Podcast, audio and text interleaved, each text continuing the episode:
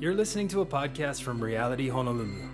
For more information or ways to get involved in the life of the church, visit realityhonolulu.com. Thanks for listening.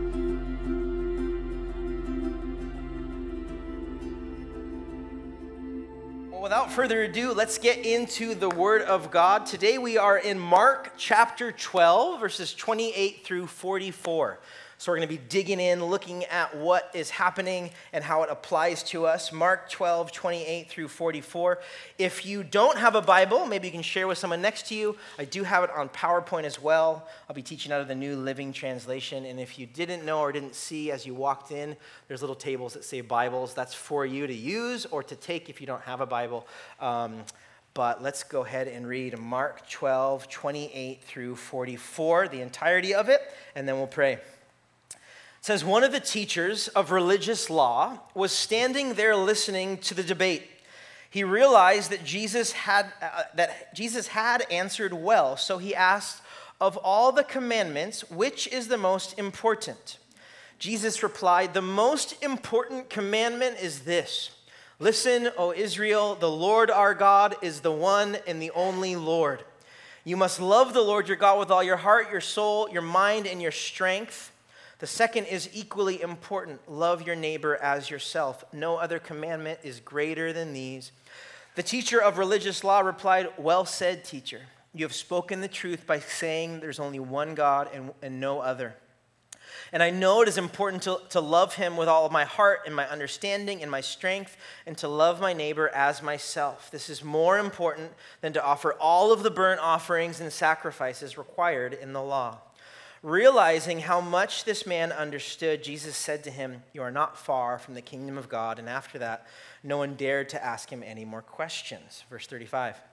Later, as Jesus was teaching the people in the temple, he asked, Why do the teachers of religious law claim that the Messiah is the son of David? For David himself, speaking under the inspiration of the Holy Spirit, said, the Lord said to my Lord, Sit in the place of honor at my right hand until I humble your enemies beneath your feet. Since David himself called the Messiah my Lord, how can the Messiah be his son? The large crowd listened to him with great delight. Jesus also taught, Beware of these teachers of religious law, for they like to parade around in flowing robes and receive respectful greetings as they walk in the marketplaces and how they love the seats of honor in the synagogues and the head table at banquets. Yet they shamelessly cheat widows out of their property and they pretend to be pious by making long prayers in public.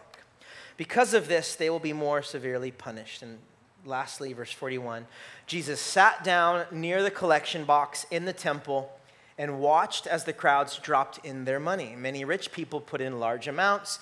Then a poor widow came and dropped in only two small coins. Jesus called his disciples and said, I tell you the truth. This poor widow has given more than all the others who are making contributions, for they gave a tiny part of their surplus, but she, poor as she is, has given everything she had to live on. This is the word of the Lord. Let's pray. God, we thank you for your word. We thank you, Lord, that it's living and it's active, that it's a light unto our path and a lamp unto our feet. And God, we want to receive what you have for us this morning. We ask that you would teach us, that we would be learners, we would be your disciples to learn what it is that Jesus has to say to us this morning. And so, God, we take it as your word, it has full authority uh, over our lives. And God, we want to we want your will to be done. And so, Holy Spirit, would you author my thoughts and my words that it would be yours and not mine? Would you anoint our time this morning? We ask that you would just um, move, that we would change from the inside out, that we would be a people that truly do love you with everything that we are and love our neighbor as ourselves out of that love. Would you do that, Lord? Pray these things in Jesus' name. Amen. Amen. Uh, a bit of context for you, especially if you have not been with us or aren't aware what's been happening in uh, Mark chapter 11, Mark chapter 12. Um, this debate that verse 28 talks about, right? This religious leader is standing there listening to the debate. this debate has been ongoing and it's been kind of fierce. And what's been happening is that Jesus is encountering the height of opposition before going to the cross. And these religious leaders, the Sanhedrin, is this group of people made up of the Pharisees and the Sadducees and the scribes. And these are the group that are confronting Jesus. And what they're doing is they're really calling him out and they're confronting him and they're trying to catch him in some kind of mistake. And the reason why they're doing that is because they are just not into Jesus. Well, most of them aren't. They're trying to discredit him, they're trying to get him arrested, they're ultimately trying to do worse. And we see that just in a few days. He'll go to the cross because, partly because of this group of people. But they are in this debate over and over, verse after verse. We've looked the last few weeks. There's this debate, this fierce debate going on. And what we see here in our text today is not so much a continuation of that debate, because it's gone pretty well, right? Jesus has, has said the right things, and even the, even the religious leader would say, You've answered well to what's happening. But rather, instead of the debate going on, Jesus brings up some really important teachable moments. And he uses this time, this debate, and all that's happening to sum up some really crucial points of Christianity. Um, and we'll see that what he leaves us with in our text this morning, amongst his followers and his mockers and in front of the Sanhedrin, the lessons that he wants us to get across today are loving God, loving others, and what model generosity looks like. And so, the breakdown of our text today is that we see Jesus teach on love in verses 28 through 40, uh, excuse me, 28 through 34. We see Jesus point out model generosity in verses 41 through 44.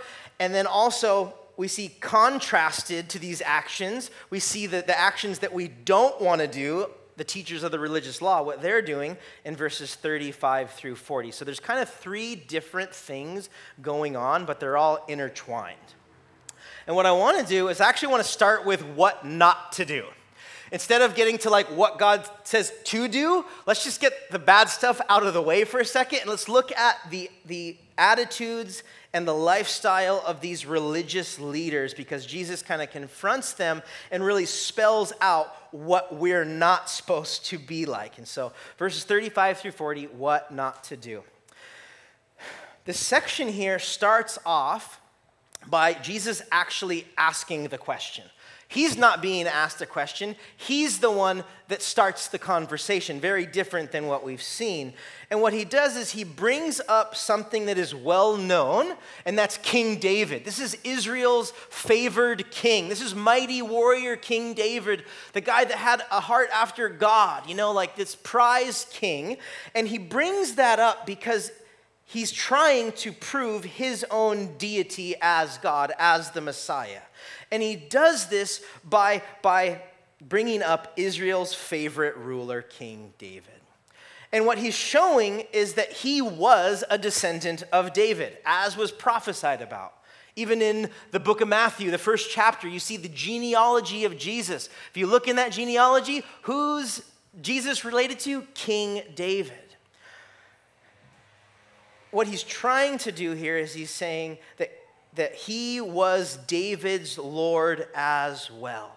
In a very historic way, Jesus tries to draw the crowds in to look at himself, and he was using a very specific part of Jewish history to do so.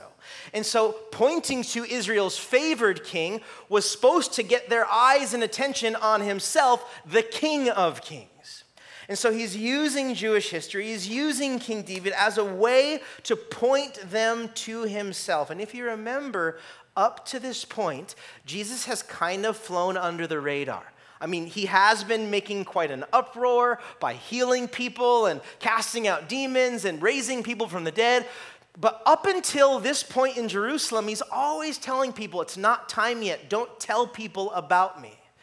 But what we saw about a month ago when Jesus came in to Jerusalem on the donkey in the triumphal entry is this is the time where he's to be heralded as the Messiah, as the Son of God.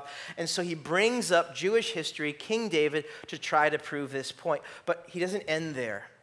what happens is, is that he confronts the hypocrisy of these religious leaders. So, for, for about three years, he's been dealing with their confronta- confrontation, excuse me. So, Jesus' public ministry was about three years long. And so, it's been three years. And if you look at the Gospels Matthew, Mark, Luke, and John anytime there's like a question about Jesus doing something on the Sabbath or eating with sinners or working or almost anything, anybody asking that is the Sanhedrin, is the Pharisees and the Sadducees. And he's kind of done with it. And Jesus, his, his final kind of thing he does is he calls out their hypocrisy in a very clear way. Specifically, he calls out their fake, inauthentic, disingenuous way they claim to follow God. And Jesus just abhorred it. He hated it. He, it, it he contested it. And so, what he does here, after proving himself to be the Messiah real quick by talking about King David, he goes into what not what we ought not look like. And so the first thing he says is the, the rulers the Pharisees, the Sadducees, they parade around in flowing robes and receive respectful greetings as they walk into the marketplaces. What these guys would do is that they would, you know, dress in their finest clothes. They'd like to be the ones that stood at the door, making sure everyone saw what they were doing, and they just were waiting for compliments. They demanded recognition from others, and they loved the image of being holy. And so Jesus is confronting this fake, like showy attitude. Um, in their lives. And he goes on to see they also love the seats of honor in the synagogues and they love to sit at the head of the table. It's exactly what it sounds like. They loved getting all the attention. They demanded the perks of their privilege and their status. And so you can see where this is going. Jesus is confronting this prideful, arrogant, hypocritical attitude. And then he goes on to say they also, even worse off, they used to cheat widows out of their property. They used to pray long in public. They used to do all these things. And what was happening at that time is that they were using their status as religious holy men to actually exploit the weak, to go into widows' homes that were, that were desperate and alone, and they would actually exploit these women to get things from them, really evil. They used flattery and manipulation to get things from the least in society, such as widows. And what they would also do is they would stand on the street corners and they would just recite these long prayers full of very technical vocabulary that no one really could understand, but they did all of this for show.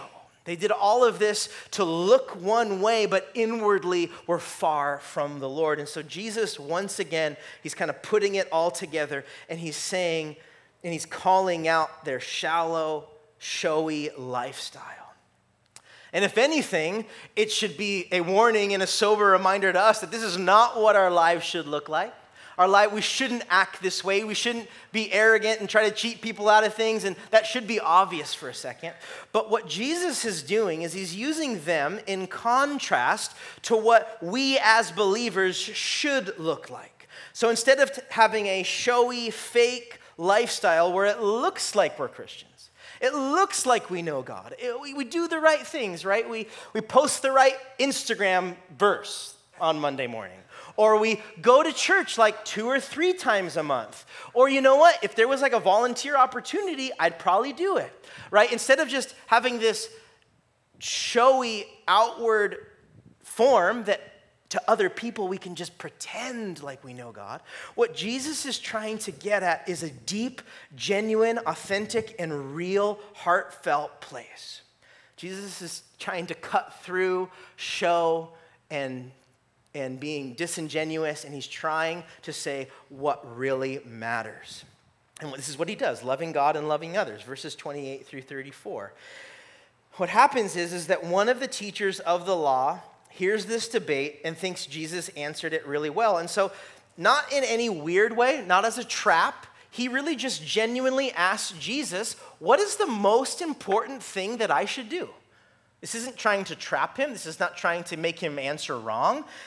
this guy really just wants to know like, there's a ton I could do, there's a lot of ways I could live my life, there's a lot of things I could do, what should I do? What is most important? And I think it's actually really, really good question to ask, right? In a very hectic world, busy, complicated life that we all live in, this can be a very relative question for us. What is the point of life? What's most important? Because if we don't ask that, well, your week, your iCal will just be filled up, right? And then I'll see you next Sunday. How was it? Oh, just it was busy. Well, but what'd you do? Oh, well, you know, work and life and friends and then, then the weeks go on and on. So, what this guy is doing is he's saying, Well, Jesus, okay, I heard all that you just said. You talked about a lot of different things, but what's the most important thing? And it's not as easy as it sounds because, context wise, this, this Jew asking this, he would have known that in Jewish tradition, um, rabbinic tradition, they've identified there to be 613 commands from the Old Testament. So, what he's asking is which one of them is the most important? There's 613 things you're supposed to do. And out of those 613 commands from the first five books of the Bible, the Torah, 365 of them were negative, like don't do that, and 248 are positive. And some are, you know, light, like they're less demanding, and some are viewed as heavy that have just more severe repercussions and, you know, if, you, if you're disobedient to them. And so it's a very, uh, like, important simple question, but there's a lot of weight to it because their lives were filled up with the law. They tried desperately, these religious leaders, to do the law to the T. Every one of these 613 things we had to do. And so this religious leader said, Well, what's the most important one? What should we make sure that we do above all? And Jesus responds by quoting what Israel called the Shema in Hebrew. The Shema was found in Deuteronomy chapter 6, verses 4 and 5. It says, Listen, Israel, the Lord your God, the Lord is one. I'm going to say it in Hebrew right now. I learned this a long time ago. Just, I'm going to say it wrong, so just go with it. In Hebrew, what he would have said, what, what, you, what Jews would have said is, Shema Yisrael Adonai Eloheinu Adonai Echad. Probably not like that, but close. Um, this is what Deuteronomy 6, 4, and 5 meant. This is what the Shema is. And the Shema is the best known of all Jewish liturgy. It's the confession that every devout Jew, even to this day, recites morning and night. They say, The Lord, the, the Lord, our God, the Lord is one. Shema, Yisrael, Adonai, Eloheinu, Adonai, Echad. They say this morning and night. At Yom Kippur, it's the climactic moment of the prayer on the holiest day of the year. And traditionally, traditionally, these are the last words when someone dies. When you put your hands over their eyes, you would say the Shema. To Israel, the Shema is everything, the most important prayer that could be prayed. The Shema means the Lord, Yahweh, our God, Elohim, different words, the Lord Yahweh is one. That's what it means in its original language. And what's important to note is that this right here is the heart and soul of the Hebrew faith, and yes, of Christianity. This belief right here. It's because of what these words mean. What Yahweh means and what Elohim means. They mean two different things. And saying them together is the most significant thing that you could say and you could believe. It's because Elohim, that middle word right there, is the general term for God, just creator God. But also, it was used just for any God or even false gods. It was just a general idea of the God that created the universe. But Yahweh is God's covenant name declared to God's people in Scripture. And so to combine those two is to say this. To say Yahweh is Elohim is, is meaning that the God that created everything is actually our God in Scripture. This would have been absolutely unbelievable in a polytheistic society, one that believed in many gods. What Jews were saying here, what Jesus is saying here, is what we say is that there are not many gods, there's one God, and his name is Yahweh. It's Yahweh Elohim. It's the God that created everything, and it's our God of the Bible. Do you see that? What this is meaning is that Yahweh is one. He's our God and He's our only God. He is unified and unique in essence and existence. He alone is God and there is no other. One commentator said this He said, This is a powerful statement of uniqueness and exclusivity. Our God is God alone, and our worship, love, devotion, and allegiance must be exclusively to God, or He'll not accept it. Teachers and theologians could debate all they want, but Jesus begins by bringing them back to the fundamentals and the non negotiables of the faith. We should love this God, Yahweh Elohim, because of who He is. He is our God. So this man asks Jesus, What is the greatest commandment? And he starts with the Shema. He says, Before I answer that, I need you to know who you're talking about, who God is. He is creator God and he's our God. There's only one God, it's him. But then he connects the Shema with the greatest commandment. So does Deuteronomy. Because of who God is, you should love Yahweh Elohim with all your heart, with all your soul, with all your mind, with all your strength. What does that mean? It means exactly what it means. With everything that you are, we're to love God. With all our mental capacities and all our, our, our physical abilities, we should treasure him the most. And so, combining those, the Shema and the greatest commandment, what it means to love God in this way is it, calls for a total response of love and devotion to God, a call to love God wholly and completely. And when we do that, when we love God with all our heart, soul, mind, and strength, and it's the God of our Bible, the Creator God, when we do that, it's not just a list of actions or ways in which we serve Him, right? Okay, I love God by doing all these things. That's not it. It comes from a deep place of delight and adoration and worship.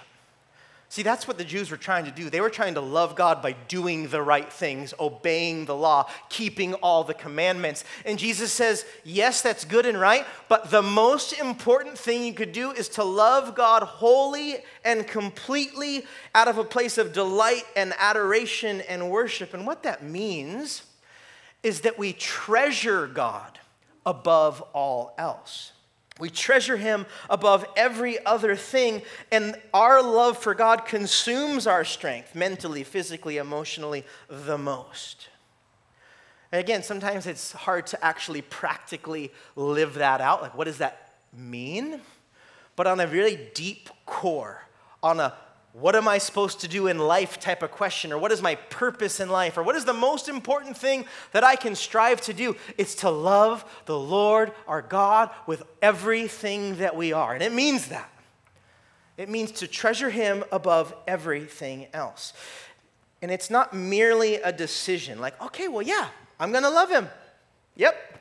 I walked out of church and I'm going to love God with everything that I am. It's not merely that, but it comes from a deep genuine, authentic place. And the work starts, that starts when we're redeemed and regenerated and made new creations. It comes from the power of the Holy Spirit in us after we're saved, helping us to have this love. And Jesus doesn't stop there. He says that's the first commandment. The second commandment is only attainable if the first is happening. The second commandment is loving your neighbor as yourself or loving others. In order to love others, we first must love God in this way. And we're, we're actually meant to and called to do this. And you want to know why? We were created to be with God. If you look back at the garden before sin, we were created as humanity, as creations, to be in relationship with God, Yahweh Elohim, in an uninterrupted, uninterrupted, excuse me, perfect, sinless, loving union. That's what we're supposed to be in. We were designed to love him with all that we are. Sin obviously messed that up, broke that relationship. And we are in the process of trying to restore that. Jesus has redeemed us. Now he's trying to restore us back to the place of perfect, loving union with our Creator. It's a process of sanctification, it's a process. But also, we can't forget that also that we were made as image bearers of God. Genesis 1:27, also in the garden, God's design. If you ever want to know what's God's intention for humanity, it's probably always a good idea to go back to Genesis 1 and 2. What's God design? What should marriage be like? What should our life be like? What's the most important thing? Go back to the beginning. Go back to God's intended design. But Genesis 1:27 says God created man and woman in his own image. In the image of God he created them, male and female he created them. We were created as image bearers of God. And so, because God loves, we love. Because God extends mercy, we ought to extend mercy. Because God's a forgiving God, it should make us a forgiving people. We'll see in a minute, because God gives, we should also give. But as created beings, we're to bear the image of our creator, creator, excuse me, imago Dei in Latin. Loving others like God would only truly comes, though, from us loving and knowing Him first. We can't just go, you know what, I'm just gonna love as God loved without loving Him first. It doesn't work that way. They are equally as important, but the second doesn't happen without the first happening. Are you with me? Okay, thank you, Don. Um,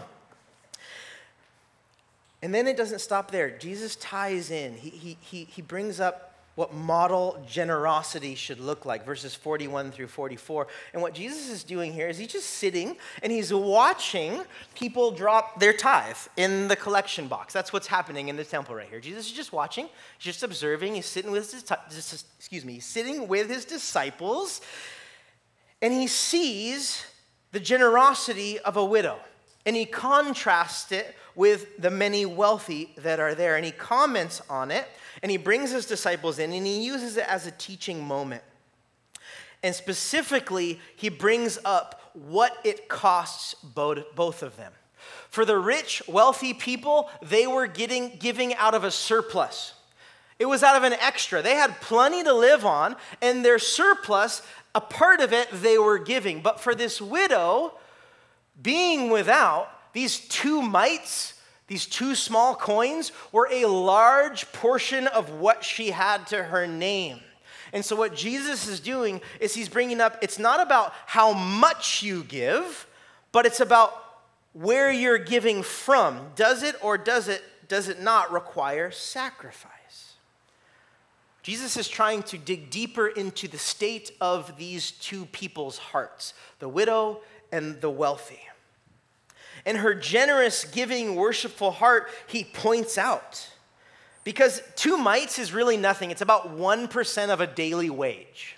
But for her, that was a big deal. That was like almost all that she had. And so Jesus pointed it out that it wasn't about the quantity, but it was out, about the character of her heart. It was about the reason why she was giving, it, about the sacrifice it took for her to give. So Jesus used the way she gave as an example of giving for his disciples, and it should be for us.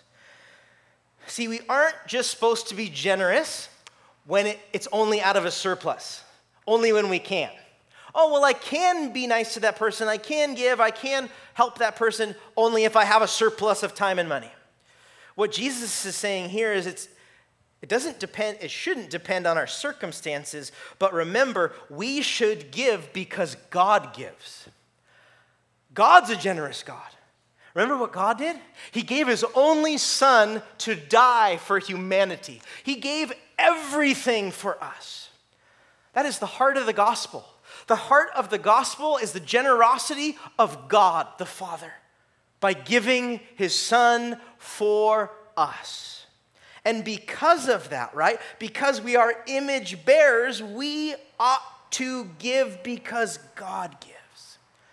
That's why, even when we think of the concept in churches, not just this church, of tithing, right? Of, of tithes and offerings, it's actually not really correct when we say we're going to give back to God. I understand what we're trying to say, but it's not like a scratch, God scratches our back, and so we're going to scratch him back. That's not why we give. We give because we're just to be generous because God's generous. We're to do it out of cheerful, worshipful hearts because God's worthy of it. And we want to worship Him with our finances, and it's not even ours anyway, it's His. And so we're not giving back to Him, so to speak, as a way of like, okay, God, thank you. Here's a little bit back. Like, that's cool. Okay. Like, that's not why we give. We give because we love God. It's out of worship and adoration and out of love. And Second Corinthians would say it, it shouldn't be out of obligation, but we should be cheerful givers. That's what, but it comes back to we're generous because God is generous. So to take away, to, to, to walk out this door, if you remember anything, remember this.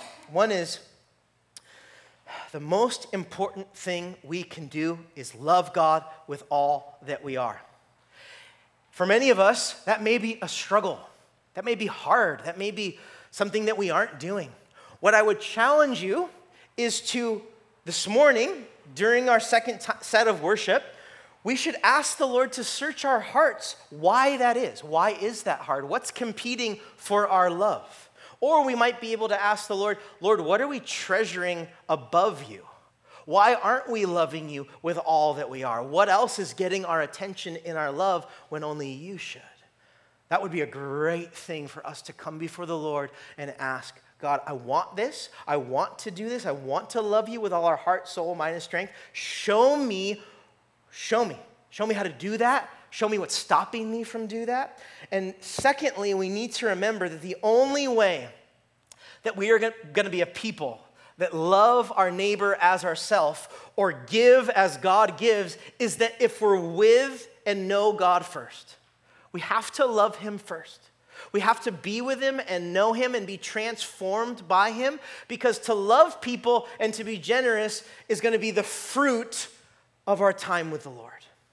It's going to be the outcome. It's going to be the symptoms of this love relationship. We're just going to become like God. We're going to become like Jesus as image bearers. And so it isn't actually going to maybe take work or take thought because we're going to become more like Jesus. And so naturally, our life will be like God's. Does that make sense? When we're saved, right, the moment that you give your life to the Lord, positionally, you're saved. You're justified before God. But you also start this thing called the process of sanctification.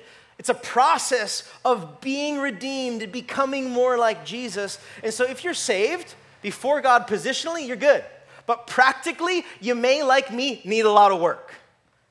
We're works in progress. And so when it comes to texts like this today, I'm sure all of us in this room have some work to do. We don't all love God perfectly and love others and give as we should. But that's the whole point of the gospel, too, is coming to the Lord and saying, Lord, I, I need you. I can't do this on my own. I'm not supposed to. Help me do this. Transform me, sanctify me, make me more like you so that I can love others and give to others as you would. Amen? Amen. Let's pray.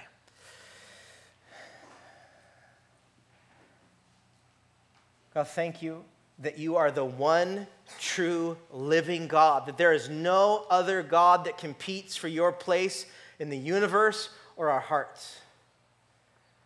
We do declare that you are Yahweh Elohim, our God and the creator of the world.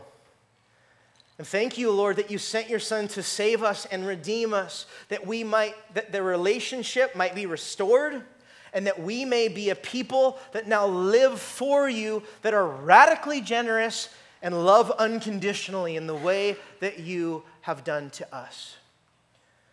Thank you, Lord, that that's really freeing, that it's not about us performing more, it's just us about, about us being with you more. Help us to be a people that put priority on our relationship with you, that we prioritize loving you above loving any other thing or person. So help us to do that, Lord. Strengthen us. We want to worship you now because you're good and you're worthy to be praised.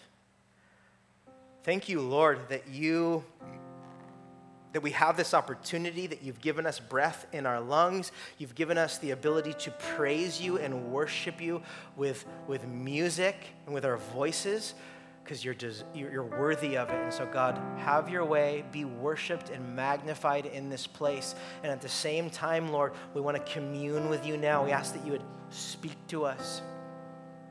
We ask that you would reveal in our hearts what's getting in the way of us completely loving you in this way. Pray this in Jesus' name. Amen.